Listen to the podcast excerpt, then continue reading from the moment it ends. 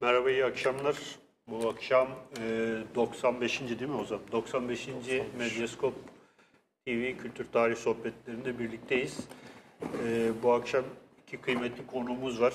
E, Koç Üniversitesi Anadolu Medeniyetleri Merkezi'nde devam eden bir sergi, e, Tarihin Merkezine Yolculuk sergisi e, üzerine bu akşam bir program yapacağız. Ee, bu e, serginin üç kuratörü e, Bahattin Öztuncay, e, Deniz Türker ve Ahmet Ersoy. E, Bahattin Bey bugün yok ama diğer iki e, düzenleyicisi, kuratörü bu serginin bu akşam konuğumuz. Bu sergi e, Ömer Koç'un e, bir koleksiyonunun e, sergisi ve 1886 yılında başlayan bir e, araştırma gezisi, keşif gezisinin özeti diyebileceğimiz e, bir çalışma E, ve bu e, albümlerin e, sergilenmesi üzerine e, kurgulanmış bir sergi. Bizim zaten uzun süredir e, yapmaya devam ettiğimiz Osmanlı'nın kuruluş dönemine ait e, bir seri programında devamı olarak e, düşünülebilir. Bu programa bu arada destek veren Arka Kapak Dergisi'ne de teşekkür etmeyi unutmayalım buradan. Öncelikle hocam hoş geldiniz. Hoş bulduk.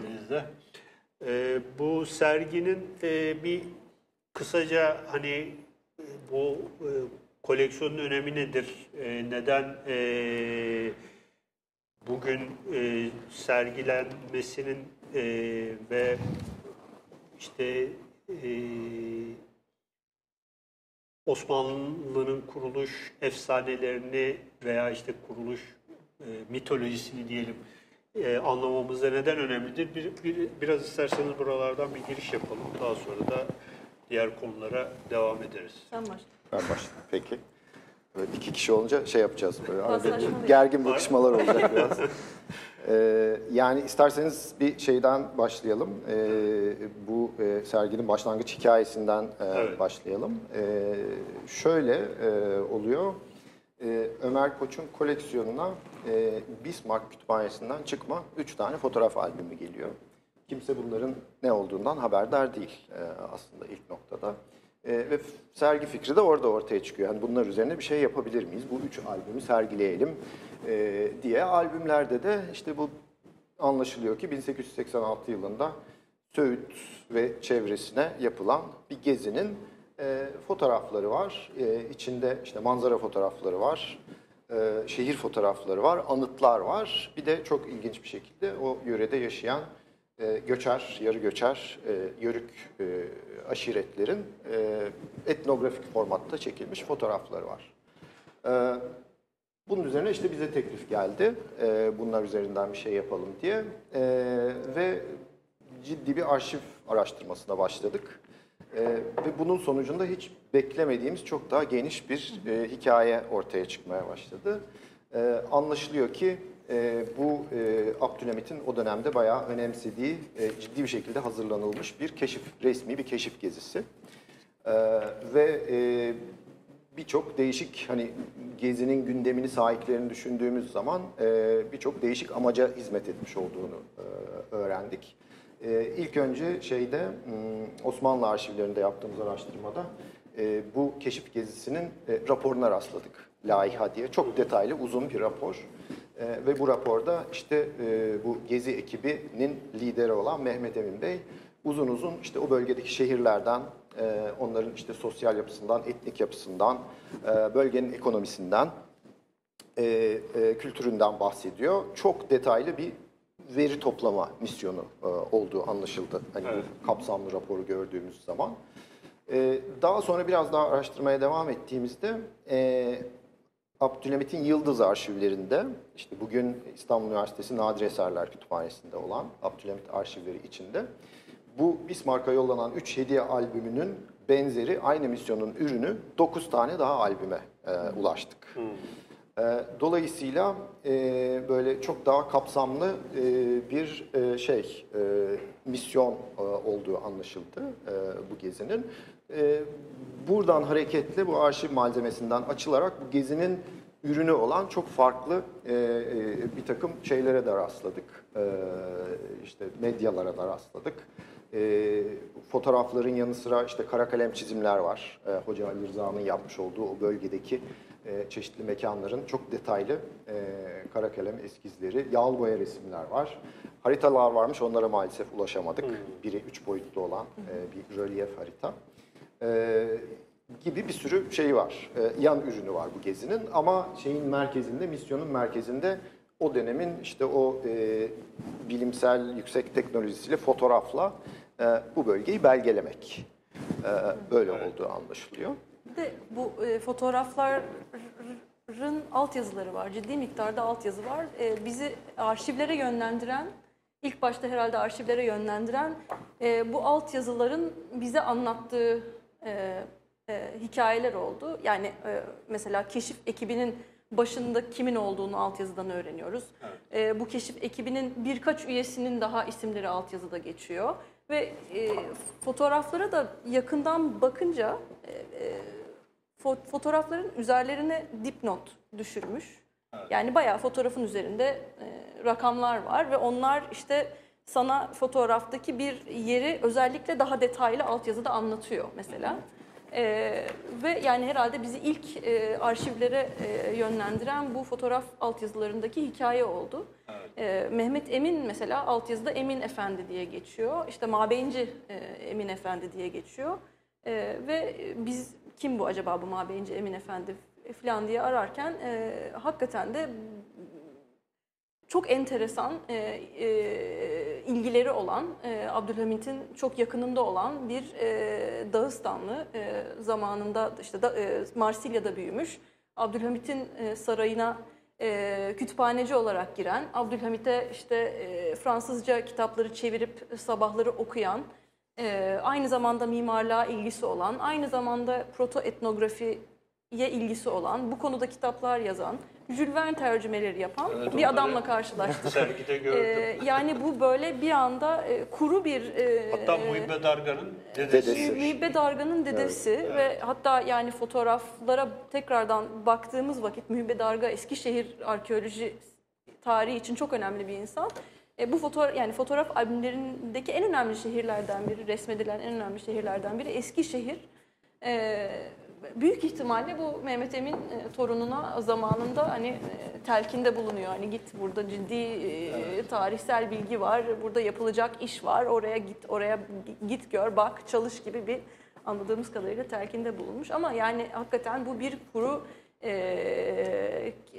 bir keşif ge- gezisinin ötesinde bir şey olduğunu bu adamla yani Mehmet Emin'le zaten bize sinyalini verdi herhalde. Ondan sonra bir de tabii işte Hoca Ali Rıza var ekipte. Bir de Ahmet Emin diye bir fotoğrafçı, ressam bir adam var. Hatta sergide belki gittiğinizde göreceksiniz. Onların bir beşli grubun beşli bir fotoğrafı var. Ortadaki uzun boylu e, Ahmet Emin. E, Herhalde belki söylemek gerekir. Evet, Dilan, fotoğraf gösterebilirsen. Burada. Ee, sağdan e, ikinci de Dilan. yok en sağdaki pardon. En sağdaki. En sağdaki Hoca Ali Rıza. Dilan, Bakıyor muyuz? bilmiyorum. Ay- Bende ay- yok, ba- şeyler bana gel geliyor. bana. Benim elimdeki kitap. Evet. Ortadaki Ahmet Emin, e, en sağdaki Hoca Ali Rıza. E, bir de e, soldan ikinci de Ahmet Şekur. Daha sonra e, e, bu e, fotoğraflardan e, yağlı boya tablolar yapan kişi.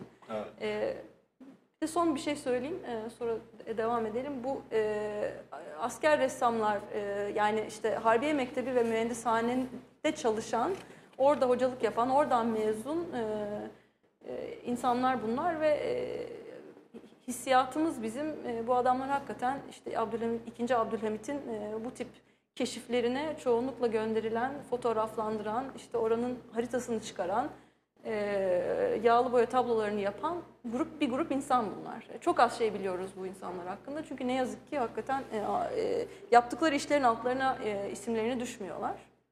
E, ama işte böyle e, bu şekilde Bu e, ekip galiba 10 kişiden sadece oluşan 10 bir kişi. ekip değil mi? Yani öyle çok kalabalık bir ekip değil. Ee, mesela ben sergiyi iz- izlerken hep böyle Napolyon'un doğu seferleri falan vardır ya böyle yanında işte haritacılar götürür, e, ressamlar götürür, ne bileyim arkeologlar götürür vesaire. bir 125 orduyla. kişi götürüyor Napolyon yanında. Böyle. e, tabii bize e, daha henüz ölçek biraz daha küçük. Bu 10 kişi olmasına rağmen aslında yani bu kitabı da hani belki bir e, göstermemiz lazım yine. E, bu e, sergi kataloğu gene şu kameraya göstereyim. E, bu İngilizcesi çıktı, Türkçesi de e, sanıyorum Eylül gibi çıkacak. E, sergi kataloğunda e, hem serginin içeriği hem de e, şey olarak e, çok uzun olmamakla beraber bu yolculuk ve dar bir ekiple yapılmasına rağmen çok fazla sayıda belge ve bilgi toplanmış değil mi hocam? Evet. evet. Ee, Yani bir e, değişik e, aslında açılardan bakılabilir keşif gezisine. E, bir işin daha lojistik ve kuru bilgi toplama tarafı Evet. var. E, gerçekten hani bölgenin ekonomisine, ürünlerine, ekonomik potansiyeline dair ciddi veriler topluyorlar. E, belki şeyi söylemek lazım. Bu bölge bir taraftan da e, o zaman e, işte e, biliyorsunuz demiryolu, e, Rumeli demiryolları geliyor. İstanbul'dan ancak İzmit'e kadar gidiyor. E, bu bahsettiğimiz işte Kuzey e, Batı Anadolu bölgesi de e, muhayyel düşünülen, planlanan Anadolu demiryollarının geçeceği rotanın etrafındaki yerleşimler aslında. Dolayısıyla bir taraftan yapılacak olan Alman yardımıyla, sermayesiyle yapılacak olan yeni Anadolu e, demiryollarının e, bir altyapı çalışması olarak da görebiliriz. Bir veri toplama e, misyonu olarak baktığımız zaman. E, bir taraftan böyle bir şey var. Bu üç hediye albümünün de Bismarck'a yollanmasının arkasında böyle bir sebep var muhtemelen. İşte bu hem e, politik olarak, diplomatik olarak bir yakınlaşma hem de Alman bağlantısıyla Anadolu Demiryolları'nın yapılacak olması e, herhalde sebeplerden bir tanesi bu albümün e, Bismarck'a yollanmasına. Ama bunun yanı sıra bir de ee, daha hani entelektüel perspektiften baktığımızda da bir tarihsel bilgi toplama misyonunu da görüyoruz. Yani gerçekten e, altyazılardan da rapordan da anladığımız e, Osmanlı Beyliği'nin kökenlerine ilk hani e, kabile toplumu olduğu döneme dair e, ciddi bir ilginin, tarihsel ilginin e, ürünü olarak bu hani fotoğraf malzemesinin e, somut veri olarak toplandığını görüyoruz. Hocam burada şu, şu- giriyor. Ee, işte Ed, e, Herbert Adams Gibbons'ın işte Osmanlı İmparatorluğu kuruluşu 1916'da neşrediliyor. Ya o da yine o, taraf, o coğrafyaya dolaşıyor. Şimdi baktığımız zaman arada bir e, 20 sene gibi bir e, 20 mi? 96 tabii. Hatta daha çok. Daha fazla 30 sene pardon. 30 senelik bir e, süre var ve e, kökene dair Osmanlı'nın kökenine kuruluşa dair bir e, devlet eliyle yapılan bir e, organizasyon var. Yani orada neler olmuş? Bizatihi etno- etnografik fotoğraflar çekiliyor, notlar alınıyor. İşte Ertuğrul Gazi'nin e, Türbesi. türbesi fotoğraflanıyor. Sonra herhalde onlar da tekrardan e, ediliyor. restorasyon Evet. yapılıyor, onarılıyor. Bunu nasıl e, okuyabiliriz? Evet yani bir anlamda e, e, hani işin arka planında bir de şu var. Bu e, Bursa'nın merkezinde olduğu bir büyük vilayet var orada. Hüdavendigar vilayeti diye. Tamam Osmanlı'nın kurulduğu topraklar. E, fakat 1885 yılında e, Abdülhamit bu vilayetin içinde ayrı bir sancak oluşturuyor. E, ayrı bir idari e, bölge oluşturuyor. Buna da Ertuğrul Sancağı adı veriliyor. Yani Osman Gazi'nin babası olan e, Ertuğrul Gazi'nin adı verilen e, bir bölge. Bu bölge hani Osmanlıların ilk izlerinin bulunduğu bölge ve e, rapordan da anlayabildiğimiz kadarıyla bu bölgeyi biraz böyle bir hafıza merkezi olarak e, yeniden planladıklarını görüyoruz. Oradaki ilk Osmanlı bir sürüsü çok mütevazı olan, ilk Osmanlı anıtlarının bir sürüsü tamamen yıkılmış olan anıtların restore edilip e, yeniden canlandırıldığı veya sıfırdan yeniden yapıldığı e, eski Osmanlı mekanlarının ve coğrafyasının bir anlamda yeniden e, canlandırıldığı bir e, yeni bir şey e, sancak fikri. E, bu bir arka planda duruyor.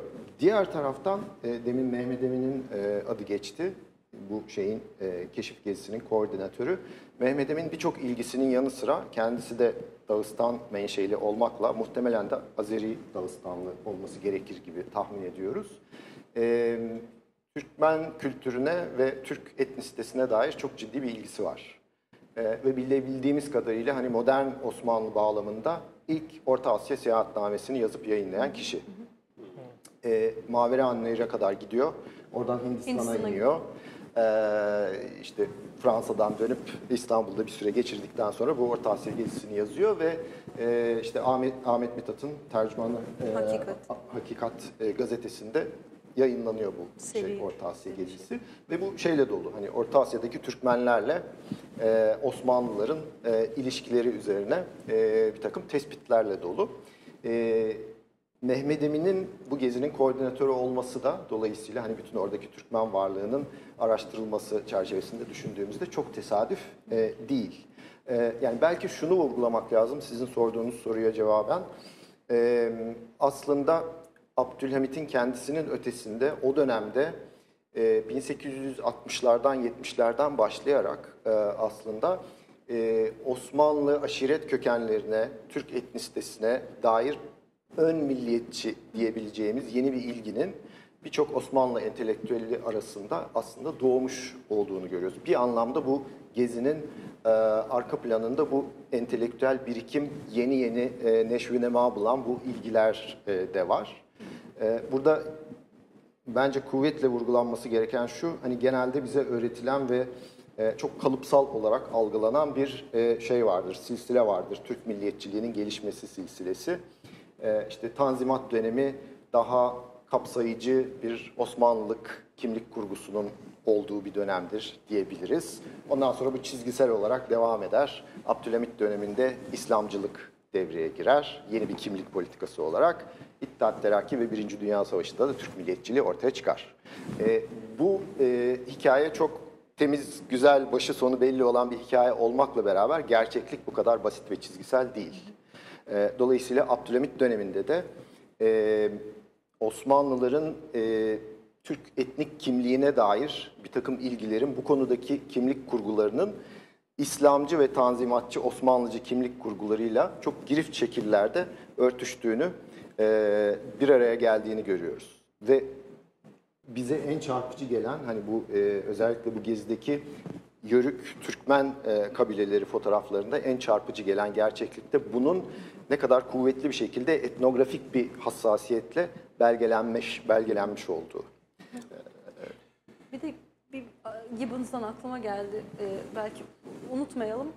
Ee, fotoğraf altyazılarında e, tarih e, anlatımı da var. Sırf işte oranın e, demografisi veya ekonomisinden bahsetmiyor. Onlardan da bahsediyor ama e, bazı noktalarda böyle bir ciddi e, işte Ertuğrul, e, Gazi, e, Osman ve Orhan ve Mal Hatun ve Nilüfer Hatun hikayeleri devreye giriyor.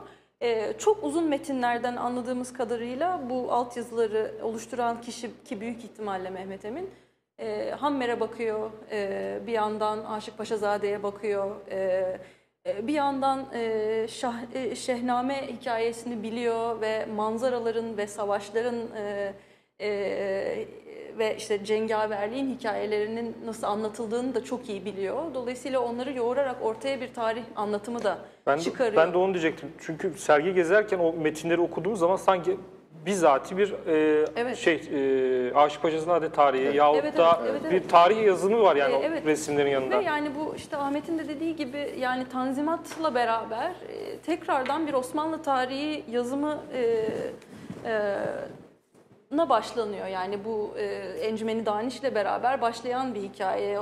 Okullara yeni Osmanlı tarihi kitapları yazılıyor. Bunlar düşünülüyor. E, e, Ahmet Vefik herhalde bu bağlamda bizim için önemli insanlardan biri bu. E, bir noktada da Bursa'nın valisi oluyor. Önce Bursa işte müfettişi oluyor, sonra valisi oluyor ve Mehmet Emin'in de e, bir noktada e, hocası gibi. Yani bu işte bu Türklük, e, Çağatay lisanı, e, e, Türkçe kelime toplama, değerleme hikayesi filan hep bu e, tanzimat entelektüelleri ve Osmanlı tarihine yeniden dönüp bakma e, arzusuyla e, başlıyor. Yani Gibbons'dan öncesi de bu köklerin arayışında Gibbons öncesi bir e, bir, bir, bir hikaye var, bir, bir tarih var.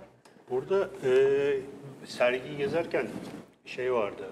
e, bu Amerikan e, Ulusal Kütüphanesi'nden Abdülhamit'e hediye edilen işte Amerikan etnik kimliklerine dair albümler ve e, bu ekibin çıkardığı albüme o onun nasıl il- ilham olduğuna dair e, bir e, bölüm de vardı. E, biraz galiba onlara bakıyorlar değil mi? Yani bu albümleri hazırlarken o oradaki e, teknikleri alıyorlar veya işte kı- kıyafet, etnik çeşitlilik vesaire. Bu bunu nasıl e, yapıyorlar acaba? Evet. Biraz bunlardan bahsetsek. Ee, yani bu e, Bir de Abdülhamit'in tabii fotoğraf ilgisi falan da var. Abdülhamit tam da onu söyleyecektim. Hani fotoğrafın da ötesinde aslında hani o dönemin yeni medyası diyebileceğimiz hani telgraftan fotoğrafa, basılı medyaya, e, resimli dergilere, o dönemin çok yeni bir ürünü resimli dergiler ve ciddi şekilde sponsoru Abdülhamit bunların, Servet-i Fünun dahil olmak üzere. Evet orada bir sergide de onunla ilgili Çok bir var. bölüm var. Yani Evet. nasıl onların saraydan seçilip işte basına servis edildiği vesaire. Evet, hani sadece şey değil, e, hani Osmanlı dünyası değil, hani Avrupa'da, Amerika'da yayınlanan dergileri de alıyor. Onlara bakıyor, beğendiği bazı şeyleri kesip e, işte Osmanlı dergilerine yolluyor bunları yayınlayın diye. Altına bazen altyazılarını da koyup falan. Hani böyle bir e, o dönemin yeni medyası diyebileceğimiz Evet. e, e, yeni teknolojilerle çok ilgili. Dolayısıyla e, elimizde de böyle çok karmaşık, heterojen e, bir takım e, değişik verilerden oluşan bir arşiv var. Yıldız Sarayı'nda, özellikle Yıldız Kütüphanesi'nde e, zamanında korunmuş ve oluşturulmuş olan fotoğraf kısmı mesela 36 binden fazla fotoğraf, e, imaj e, içeren çok ciddi bir veri bankası diyebiliriz buna. Biraz bugünün terimleriyle konuşuyorum ama e, hani bugünün medya rejiminin ilk e, başlangıç nüvesi olduğu için hani e, anakronik olduğunu zannetmiyorum bu tür şeylerin, bağlantıların. E, ve bu büyük arşivin içinde e, yine o dönemin ilgilerine e, denk düşecek şekilde ciddi sayıda etnografik e, malzeme var, etnografik albüm var. E, İngilizlerin Hindistan'da derlediği etnografya, işte oranın yerli halklarının fotoğraflarının olduğu albümler, e, Rusların Orta Asya'da yaptığı çalışmaların kayıtları e, ve keza Amerikalıların e, Kızılderililer üzerine yaptıkları şeyler, çalışmalar. Şeyde e, o dönemde e, işte şeyde İstanbul'da e, Amerikan Büyükelçisi olarak çalışan Samuel Cox bunu çok güzel anlatıyor. Tam e, bizim keşif misyonu işte Bursa'ya doğru yola çıkmışken e, Nisan 1886'da Abdülmet'in isteği üzerine e, Amerikan Cumhurbaşkanı'ndan e, çok büyük kolilerde e, şeyler geliyor, fotoğraf albümleri geliyor. Ve bunların bir kısmı da bu Kızılderililerin Amerikan Etnografik Bürosu tarafından hazırlanan e, albümleri. Ve Samuel Cox, çok güzel tarif ediyor bunu. Açtıkça Abdülhamit'in böyle canlandığını ve uçtuğunu görüyorum diyor. Yani e, müthiş bir zevkle özellikle o Kızılderili fotoğraflarını çok dikkatle inceliyor. Samuel Cox da diyor ki herhalde bu böyle kendi Moğol, Tatar kökenlerine ilişkin bir bağlantı görüyor olmalı ki e, burada bu kadar heyecanlanmış olmalı e, bu insan diye. Dolayısıyla hani e, şeyi görmüş olma ihtimalleri olmamakla birlikte bu Cox'un Kızılderili albümlerini gör, gör- görememişlerdir muhtemelen. E, ama diğer albümlerden e, hareketle bu, dönemin bilimsel antropolojik fotoğrafçılığının formatına e, ve içeriğine dair çok ciddi bir bilgileri var. Ve onu birebir uyguladıklarını görüyoruz. E, dolayısıyla e, bu yerlilerin işte e, yörüklerin o bölge yörüklerinin fo- e, fotoğrafları hem o Kuzey Batı Anadolu'daki o yörük varlığının en erken ve en kapsamlı e, kayıtları e, olarak önümüze çıkıyor.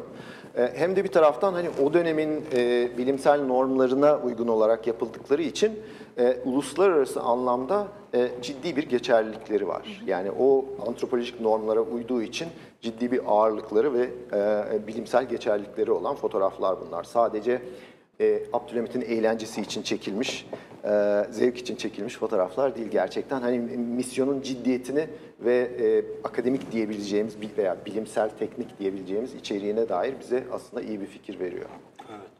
Hocam ben e, biraz konuyu farklı bir yere getireceğim. Şimdi makalenizin sonunda e, ilk başta ben yanlışlıkla oraya koyduğunuzu düşündüm de. Şimdi evet tehlikeli yerlere doğru geliyoruz. Evet, Anladım ne evet. yapacağımızı. Yok istiyorsanız sormayın. Yok yok lütfen. Zevkle. e, Diriliş Ertuğrul dizisinden e, Bamsı Beyrek'le Turgut Alp'in fotoğrafı var. Bir herhalde bir e, festivalde 563. 563. Fetih Şenlikleri. Fetih Şenliklerinde çekilmiş fotoğrafı var. E, ilk başta ben şey oldu, yanlışlık olduğunu düşündüm. E, fakat biraz işte metni de okuyunca e, bu arasındaki bağ nasıl? e, yani buraya niçin koydunuz? Ben hani benim yorumumdan ziyade sizin e, fikrinizi, düşüncenizi almak istiyorum. E, bu arasındaki bağlantı e, nereden kaynaklanıyor? Ee, şöyle bir yerden başlayayım. Ee, yani bizim sergide anlamaya çalıştığımız veya göstermeye çalıştığımız şeylerden biri bu yeni bir e, teknolojik mecra, olarak fotoğrafın e, o dönemin tarih algısına ve imgelemine getirdiği yeni boyut. Ee, yani gerçekten e, fotoğrafın çok yaygın olarak kullanılmasıyla birlikte e, daha önce daha çok anlatılarla, e, dille şekillenmiş olan katman katman e, ve çok köklü bir tarih algısı var. Bunun üstüne yeni bir katman olarak fotoğrafın eklendiğini görüyorsunuz. E, bu sadece böyle albümlerde değil, işte Servet Fünun gibi resimli dergilerde konulmuş resimler ve tarih anlatıları olabilir. O dönemde ortaya çıkan resimli tarih kitapları e, olabilir. E, bir anlamda bir görsel patlama oluyor e, fotoğrafın ortaya çıkmasıyla ve e, bu yeni medya ile birlikte tarih algısı geri dönülmez şekilde daha görsel merkezli olarak değişiyor. Ve fotoğrafın e, bir belgesel doğruluk iddiası olduğu için e, bilimsel bir şekilde var olanı olduğu gibi aracısız bir şekilde kağıda geçirdiği gibi bir iddiası olduğu için e, bu e, yeni teknolojik mecra çok ciddi somutlaştırıcı, cisimleştirici, e, kuvvetli bir ideolojik araç olarak kullanılabiliyor. Aslında Abdülhamit'in de yaptığı bu. E, yani elimizde çok muğlak, e, 15. yüzyıldan beri gelen e, bir takım üst üste e, girift bir şekilde birbirinin içine girmiş tarih anlatıları var. Bunları siz fotoğrafla mekanlarını tescillediğiniz zaman, demin Deniz'in bahsettiği gibi işte e, Ertuğrul Gazi şurada bilmem kimi yenmiştir diye sözle söylediğiniz zaman başka bir efekti var. Bir de onun o mekanın resmini koyduğunuz zaman veya Osmanlı'nın kökenleri Türkmen aşiretleriydi e, deyip üstüne bir de gerçekten Karakeçili aşiretinin fotoğraflarını koyduğunuz zaman o tarihsel kurgu ciddi bir somutluk kazanmaya başlıyor. Dolayısıyla fotoğrafın böyle bir kuvveti var. Yeni medyanın böyle bir kuvveti var. Ee, ve Abdülhamit bunu ideolojik bir aygıt olarak kullanıyor fotoğrafı. Kurgusal bir tarih e, algısını somutlaştırıp cisimleştirmek ve onu e, mutlak bir şekilde kitlelere aktarmak için çok kuvvetli bir araç fotoğraf. E, bu fetih şenliklerinde yapılan da bundan çok farklı değil aslında. Bilmiyorum hatırlar mısınız? İki sene önceki fetih şenlikleri bunlar. Yeni Kapı'da büyük bir şey, e, surları canlandıran büyük bir set, e, hazır, Evet, dekor hazırlanmıştı. Ve o e, dünyanın en büyük üç boyutlu dekoru e, gösterisi diye e, lanse edildi e, o dönemde. Ve o dekor üzerinde müthiş bir ses ve ışık gösterisiyle üç boyutlu e, projeksiyon e, teknolojisiyle fetih canlandırıldı. E, o şeyin önünde de, e, dekorun önünde de Turgut Alp ile Bamsı Beyrek sahneye çıkıp 1953'te Bizans Kayseri'nin kafasının nasıl kesildiğine dair yazılmış bir şiiri okudular. Ellerinde, omuzlarında baltalı, baltalarıyla. E, bu e, yani e, endüstriyel görselliğin, e, yeni görsellik teknolojilerinin aslında tarihi nasıl mutlaklaştırıp yığınlara e, bir şekilde e, empoze edebildiğini gösteren iyi bir örnek bence. Dolayısıyla ben orada e, Abdülhamit döneminde fotoğrafın kullanımıyla e, iki sene önce Fetih Şenliklerinde görselliğin, o yeni görsel artık dijital teknolojisinin kullanımı arasında ciddi bir benzerlik görüyoruz. Süreklilik var yani. Evet. Yani e, gerçekten o e, hatırlarsanız yani o şeyi e, gösteriyi e, insanların gözünde yatsınamaz bir tarih, tamamen kurgusal olan bir tarih algısı o müthiş temaşayla e, insanların kafasında nakş olup yatsınamaz mutlak bir gerçeklik haline geliyor. Böyle bir etkisi var gerçekten e, Yani görselliğin. Bizim herhalde cevabını bulamadığımız ama e, sorma, sormamızın da faydası olabileceği bir şey bu Ertuğrul Diriliş dizisi niye bu kadar popüler? böyle tekrardan bir kökene dönüş e, arzusu nereden ortaya çıktı bu son kaç 3-4 senedir bu dizi varsa? Yani bu, niye bu kadar tekrardan e, ilgileniyoruz bu, bu bu hikayeyle, bu başlangıç sorusuyla? Bu bugün yani bugün düşünmeye başladığım bir şey. Sorunun cevabını bilmiyorum ama enteresan bir böyle tekrardan hani Osmanlı'nın köklerine, Türklüğe e, dönüş niye var? Yani daha kozmopolit şehir hayatından önceki kabile hayatına dolayısıyla e, bozulmamış Daha saf, saf. e, etnik kimliğin kökenlerine bir seyahat aslında bu e, keşif gezisi ve Diriliş Ertuğrul'un yapmaya çalıştığı da o. Yani bir Türkiye'deki hani son dönemdeki e, AKP'nin iyice şöven milliyetçiliğe e, kaymasıyla ortaya çıkan e, hani yoğun e, milliyetçi ortamda e, aynı şekilde bir Osman öncesi daha Türk, daha da e, saf e, olan köklere dönüşe de bir ilginin ortaya çıktığını görüyoruz. E, bu çok hani çok çok şaşırtıcı değil belki bugün için ama Abdülhamit döneminde aşağı yukarı aynı şeyi gördüğümüz zaman şaşırıyoruz. Çünkü Osmanlılar hani bugün e, çoğu kişinin anladığının ve bildiğinin aksine çok elitist bir e, idari kitle. E, Dolayısıyla böyle hani e, palas pandras etrafta dolaşan aşiret, e, köylü bile olmamış e, topluluklara böyle ilgiyle bakıp onları temsil edip Bismarck'a kadar yollamaları yeni bir şey e, Osmanlı dünyasında. Kırılma yani. Evet. Evet. Ben şimdi Deniz Hanım'a bir sorayım. Ee, şimdi bu fotoğrafları ben izlerken yani sergiyi gezerken e, bu altyazılar tabii çok önemli bir yandan ama bir yandan da e, yani böyle e, her şey sanki istiflenmiş gibi hissettim. Yani bir teatral kurgu varmış gibi Kesinlikle, e, kesinlikle, geliyordu bana o fotoğraflarda. Bu e, fotoğrafları okurken yani e, nasıl bir ruh haliyle acaba çekilmiş? Onlar ne amaçla e, kurgulanmış?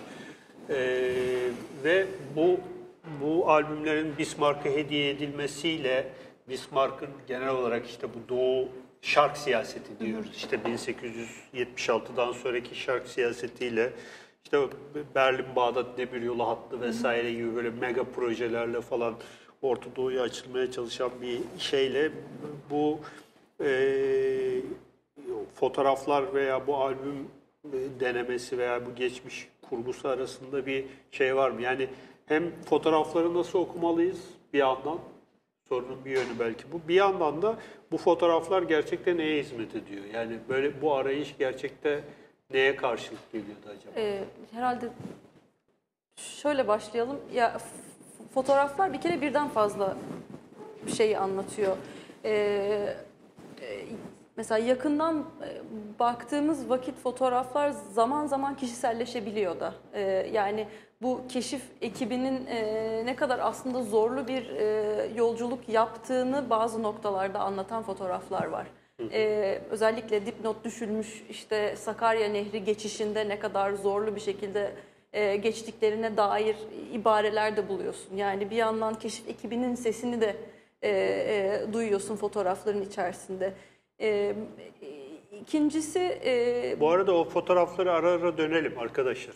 Ee, biz burada konuşurken. İkincisi bu üç albüme e, yayılmış bir hikaye de var bir yandan. E, ilk fotoğraf albümü işte Söğüt, İznik, e, Yenişehir, e, Eskişehir'i anlatıyor. İkinci albüm Bursa'yı anlatıyor. Üçüncüde de tamamen e, yörük odaklı etnografik, etnografik fotoğrafları görüyorsun.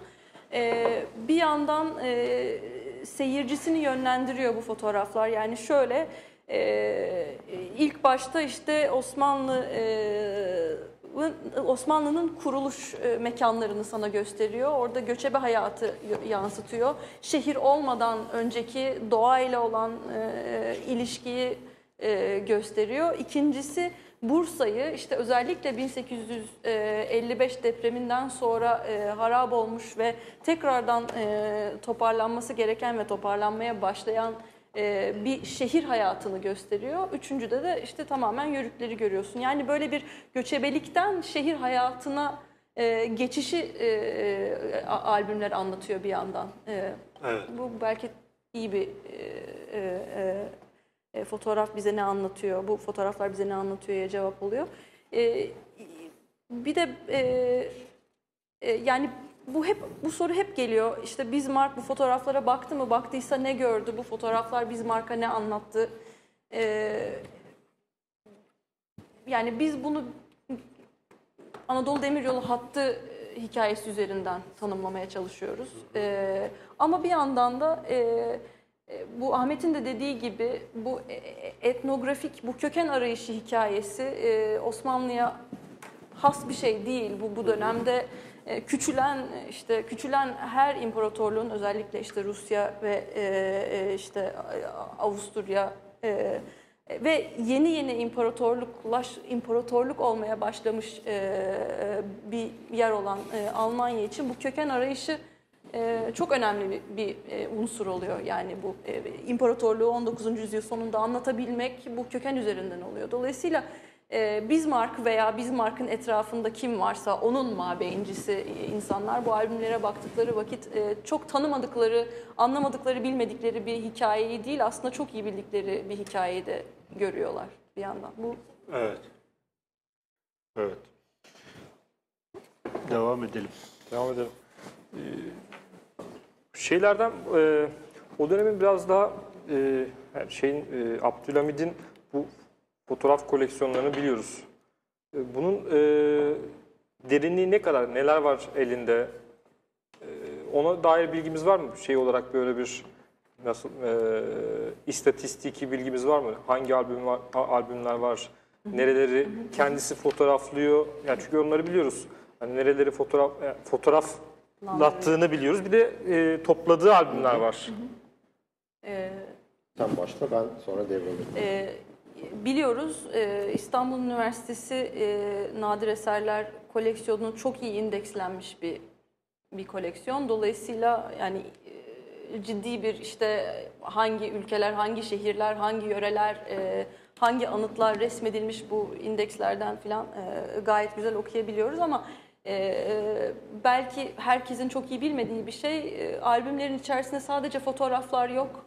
Aynı zamanda litograflar var, aynı zamanda işte gazetelerden kesilmiş e, resimler var, aynı zamanda e, yazılı metinler var. Yani bu sadece fotoğraf albümleri değil, çok ciddi bir işte Ahmet'in de dediği gibi e, görsel arşiv. E, e, yani ve ha, e, bir yandan da yani bu e, sadece bir fotoğraf koleksiyonu değil Abdülhamit'in arşivi bu Yıldız Saray Kütüphanesi. Yani bildiğiniz üzere kitaplar var, e, yazma eserler var, e, hediye gelen e, hediye gelen albümler, belgeler, haritalar, e, fotoğraflar, resimler, tablolar, saatler aklınıza ne geliyorsa var. E, ve e, bunların e, e, çok ciddi özellikle işte Abdülhamit'in halinden sonra 31 Mart'tan sonra bir komisyon kuruluyor ve bu e, bu arşivler e, taranıyor, indeksleniyor, bunların kitapları çıkıyor, e, e, e, bunlar arşivleniyor, bir kısmı e, büyük bir kısmı dağıtılıyor ama nereye gittikleri belli be- belirtilerek dağıtılıyor. Bunun üzerine e, ciddi bir çalış, çalış- çalışma yapan işte Murat Candemir diye bir e, e, tarihçi var. E, yani e, arşivin e, nasıl bir, e, bir bir yer olduğunu aşağı yukarı biliyoruz. E, ve nasıl işlediğini de işte biz anlat yani anlamaya ve anlatmaya çalışıyoruz. Yani bir e, fotoğraf üzerinden daha çok e, bugüne kadar bile geldiğimiz e, Abdülhamit'in Osmanlı daha çok mod kültürünü ve modernleşmesini e, temsil ettirip Amerika'ya Library of Congress'e ve İngiltere'ye e, Kraliyet Kütüphanesi'ne yolladığı hediye albümleri. Bunlar e, daha iyi çalışılmış albüm, Abdülhamit arşivlerinin, görsel arşivlerinin içeriğine dair e, yapılmış tek nadide çalışmalar. Şimdi artık yavaş yavaş hani biraz daha e, detaylı araştırmalarla birlikte bu hediye albümlerinin ötesinde bu arşivin sadece hani dışarıya malzeme göndermek, kendini temsil etmek, imparatorluğu temsil etmek üzerinden değil, e, sarayın bir e, çok geniş, e, belki belli bakımlardan sarsak e, ve dağınık e, olmakla birlikte modern bir veri toplama misyonunun, projesinin e, merkezinde durduğunu görüyoruz. Yani Yıldız Sarayı e, aslında bir enformasyon ağının merkezinde duruyor. E, dönemin e, saray e, ahalisinden birisi bunu e, şey diye tarif ediyor. Abdülhamit'in merak şebekesi diyor. E, yani böyle bir şebeke var. O şebekenin içinde ne var? E, sarayın içinde bir tane fotoğraf atölyesi var. Sarayın içinde doğrudan Abdülhamit'in bağlı olduğu bir telgraf hattı var. Bu telgraf hattından e, büyükelçiliklere, garnizonlara, e, hatta Karakeçililerin e, şeyine, e, kabile reisine doğrudan bağlantısı var Abdülhamit'in. Buradan sürekli bilgi yağıyor. E, jurnaller yağıyor e, sarayın içine. Jurnaller alınıyor, e, bir takım memurlar tarafından tasnif ediliyor, iyileri ayıklanıyor, önemli olanlar fotoğraflanıyor, fişleniyor, arşive konuyor.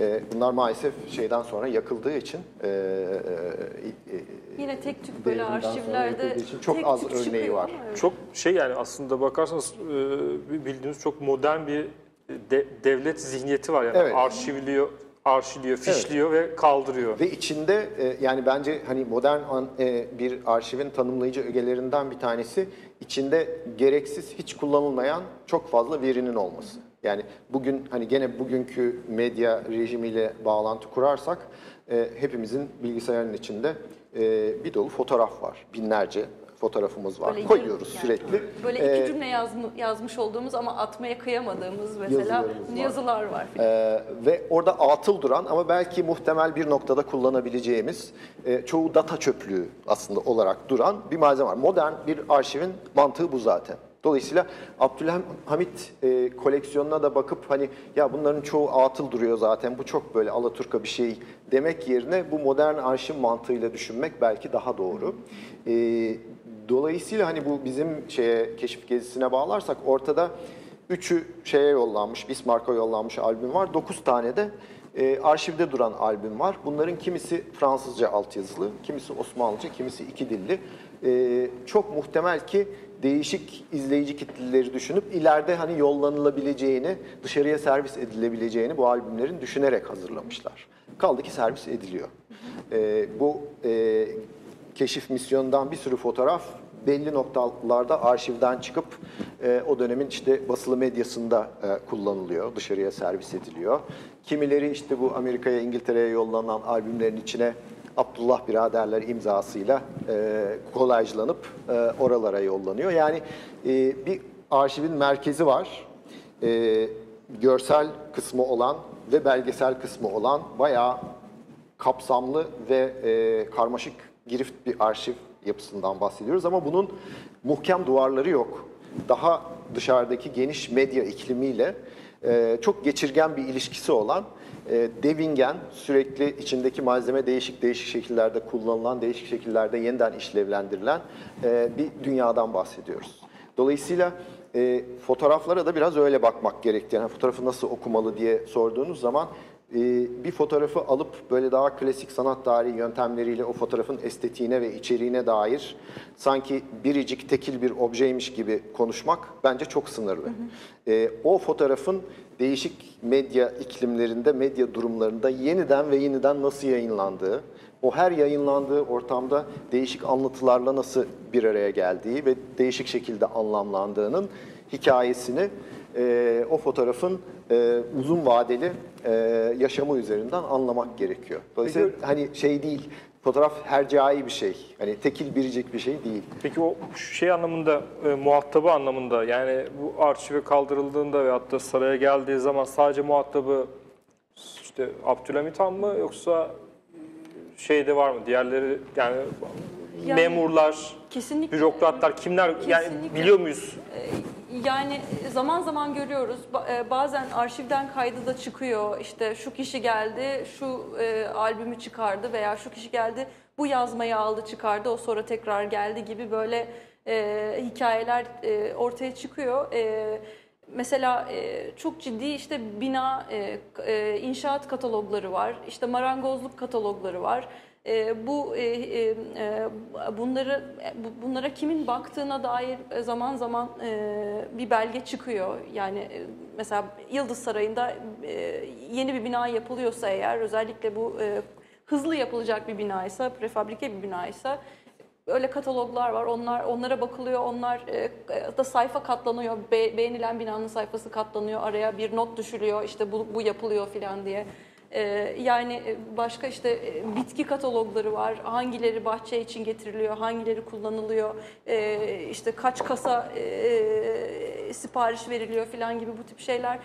Yani sırf Abdülhamit'in kullandığı bir arşiv değil, hakikaten etrafında hem saray için hem saray dışında çalışan insanların girip çıkabildiği bir, bir, bir mekandan bahsediyoruz. Belki bir mekan değil birkaç mekan yani mücellithanesi var onun da kendine ait bir e, e, küçük arşivi var.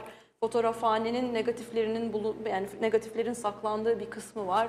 Ee, küçük değişik kütüphaneler de var sarayın içinde. Bunların da kendine ait arşivi var.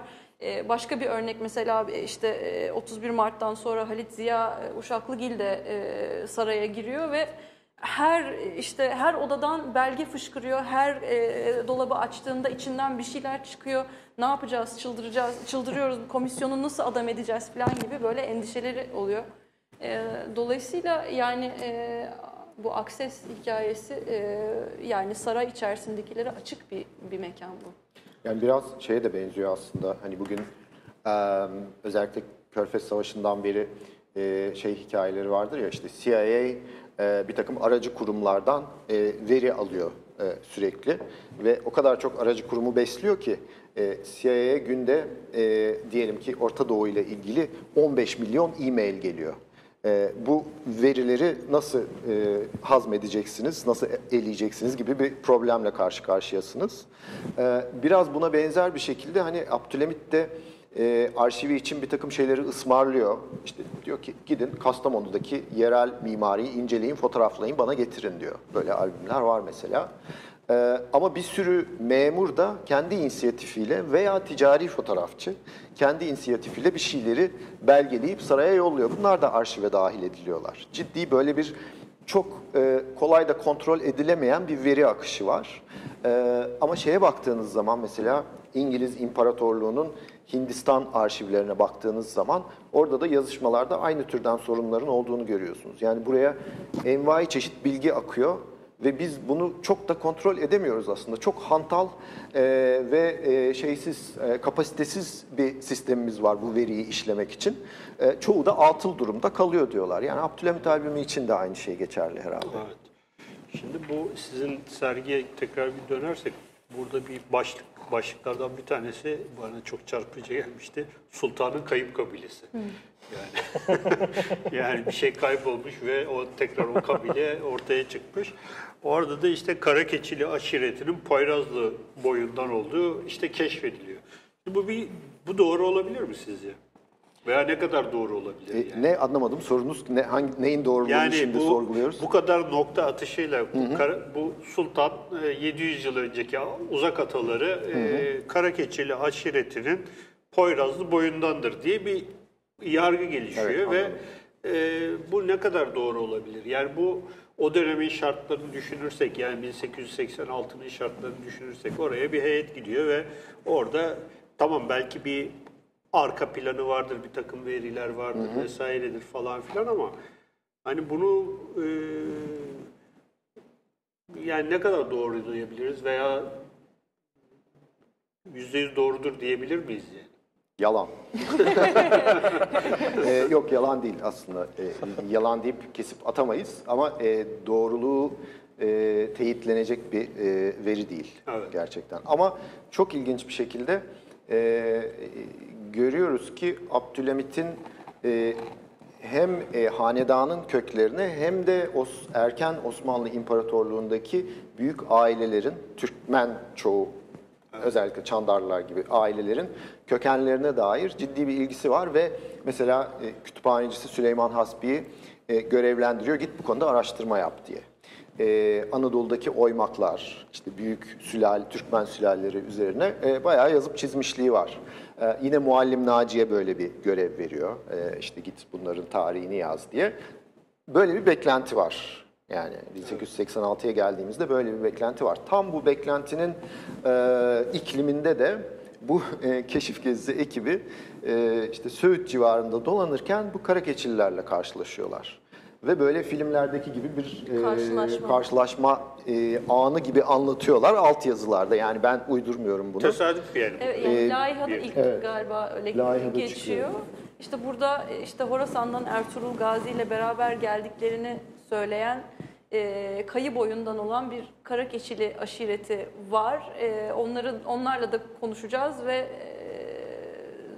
e, yani e, bir yazı yazacağız bu konuda filan gibi bir ibare var. Yani o anda sanki Ya karşılaştılar bu beyana dayalı bir şey bilgi yani. O, Evet, evet. o aşiretin, Aşiretin kendi beyanına beyanına, Aynen dayanıyor. öyle. Yoksa yani bir Ama Heh.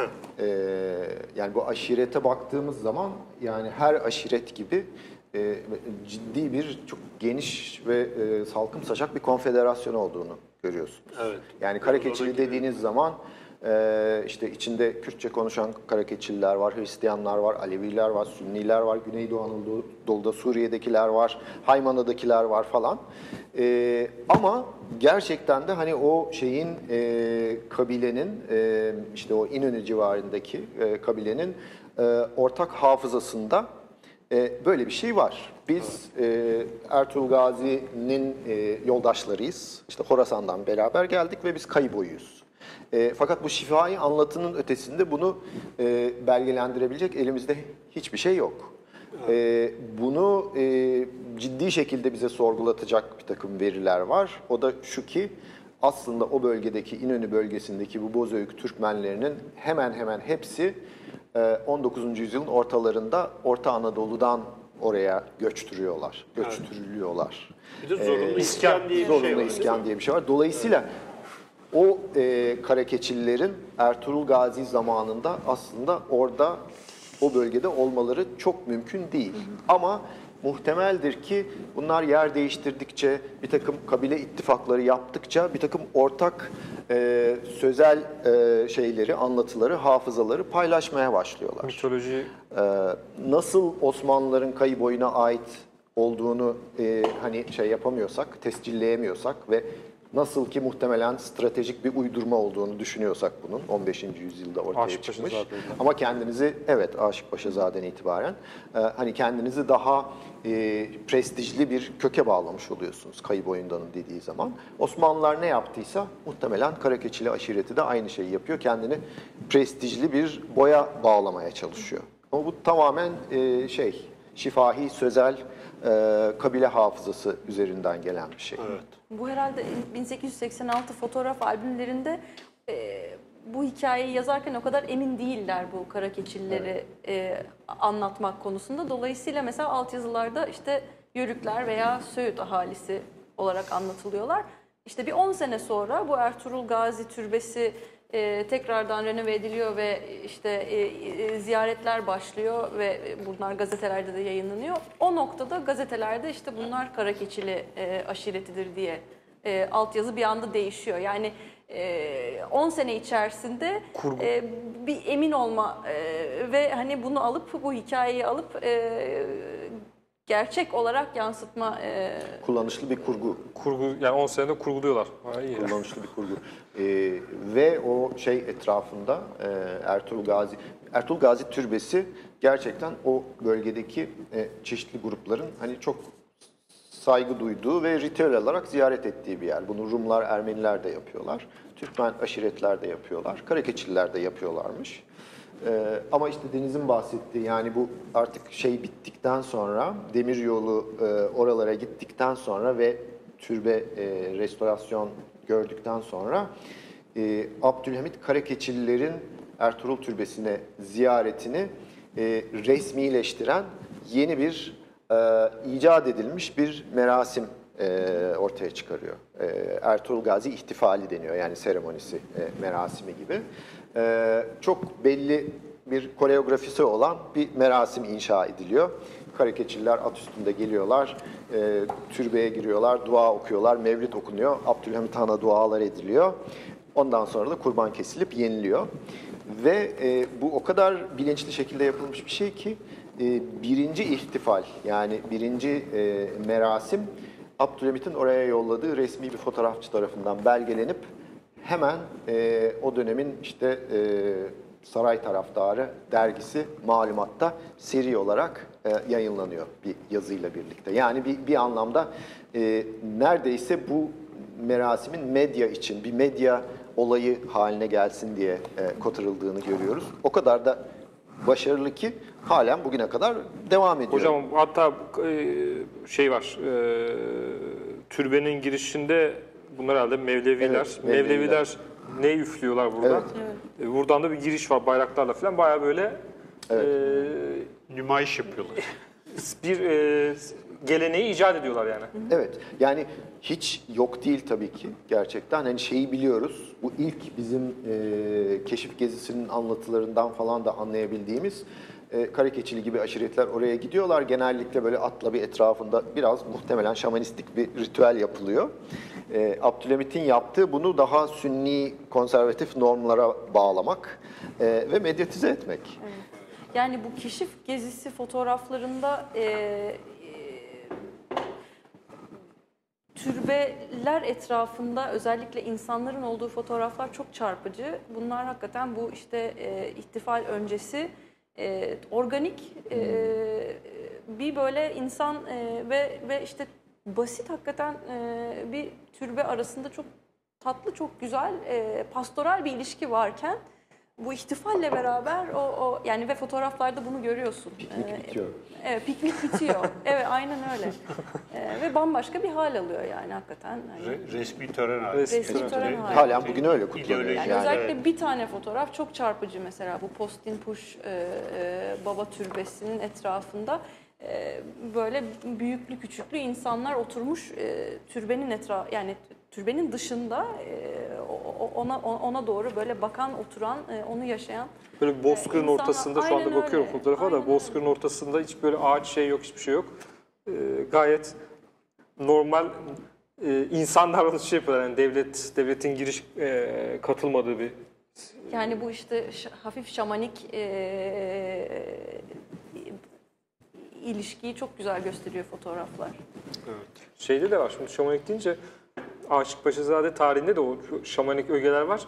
Şimdi siz söyleyin hocam o atlı dönmeler Evet. falan orada da var. Bayağı bir e, ilişki var yani. Evet. Yani Süreklilik. Muhtemelen böyle biraz e, işret falan da oluyordu. E, şeyi hatırladım birdenbire Bulgaristan'da Otman Baba türbesinde kocaman bir tabela var. İşte türbe haziresinde içki almayınız diye. Demek ki alınıyor.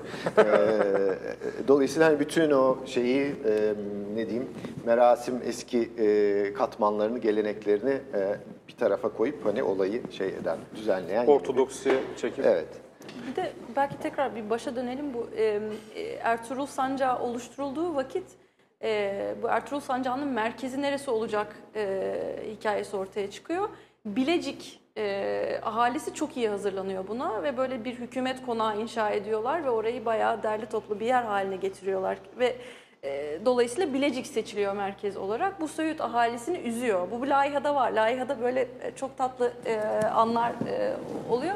Biz bu Söğüt ahalisini nasıl mutlu ederiz e, sorusuna cevap olarak da hani biz burayı böyle bir hani Ertuğrul Gazi Türbesi etrafında bir hani e, kültürel miras e, e, e, kenti haline e, sokalım e, düşüncesi bu layihada beliriyor. Dolayısıyla da bu hani bir anda işte Ertuğrul Gazi Türbesi etrafı e, derlenip toparlanıyor, ihtifal başlanıyor ve e, bu hikaye alıyor yürüyor. Bu Söğütlü Bölüğü diye de bir bölük Evet, Evet. evet. e, kuruluyor bildiğim Evet. kadarıyla ve e, Abdülhamit bunları öz hemşerilerim Aynen öyle. diyerek böyle bir hani onları onore ede- ederek bir e, bir anlamda belki gönüllerini alıyor ama bir yandan da kendini onlara bir, bir çeşit bağlamış da oluyor yani ide- Evet. ideolojik olarak, tarihsel olarak bağlamış. Abdülhamit'in genelde kabile politikası öyle bir şey zaten. Yani hani sadece Karakeçililer için değil ama e, gerçekten hani orada e, şeylerden de görüyoruz, fotoğraflardan da görüyoruz.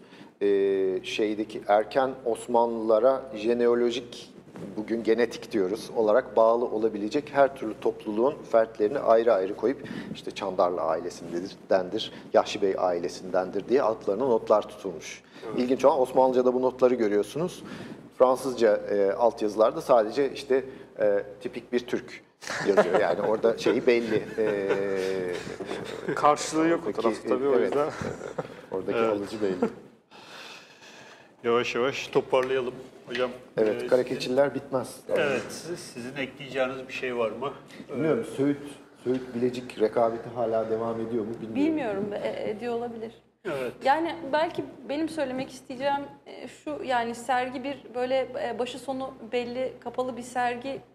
Yani bizim için herhalde e, bunun bu, e, bu serginin e, sonu şey oldu. Yani inanılmaz fazla araştırma konusu belirdi. E, Evet.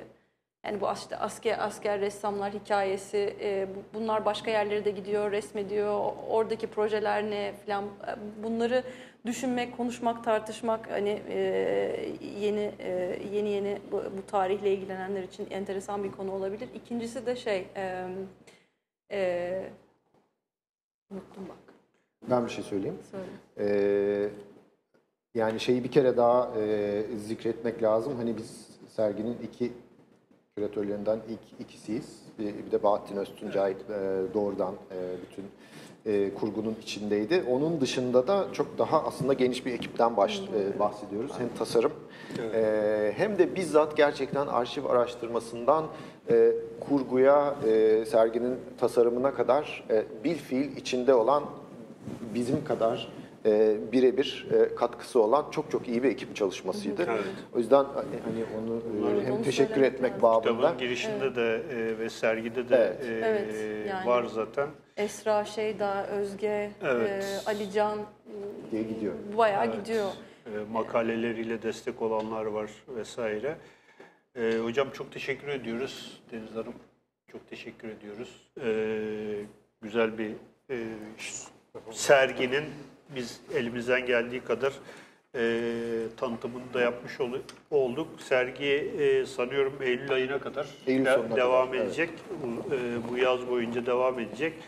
Özellikle Osmanlı'nın e, kuruluş mitolojileri üzerine, e, kuruluş efsaneleri üzerine yapılmış ilk etnografik e, gezi diyebiliriz. Bir e, keşif gezisi ve bu gezinin belgelerinin oluşturduğu bir güzel bir e, arşiv e, sergileniyor. Yolu düşen herkesi ben e, gitmeye e, çağırıyorum buradan. Sergi Yeri Beyoğlu'nda İstiklal Caddesi'nde. E, her ikinize de çok teşekkür ediyoruz. E, 95. yayınımız e, burada sona eriyor. Arka Kapak 95. Dergisi'ne de ayrıca buradan teşekkür ediyoruz. Önümüzdeki hafta 96. yayınımızda yine beraber olmak üzere hepinize iyi bayramlar diliyoruz bu arada. Bayramlar oldu, E, evet. Bayramlar. Hepinize iyi akşamlar. İyi akşamlar.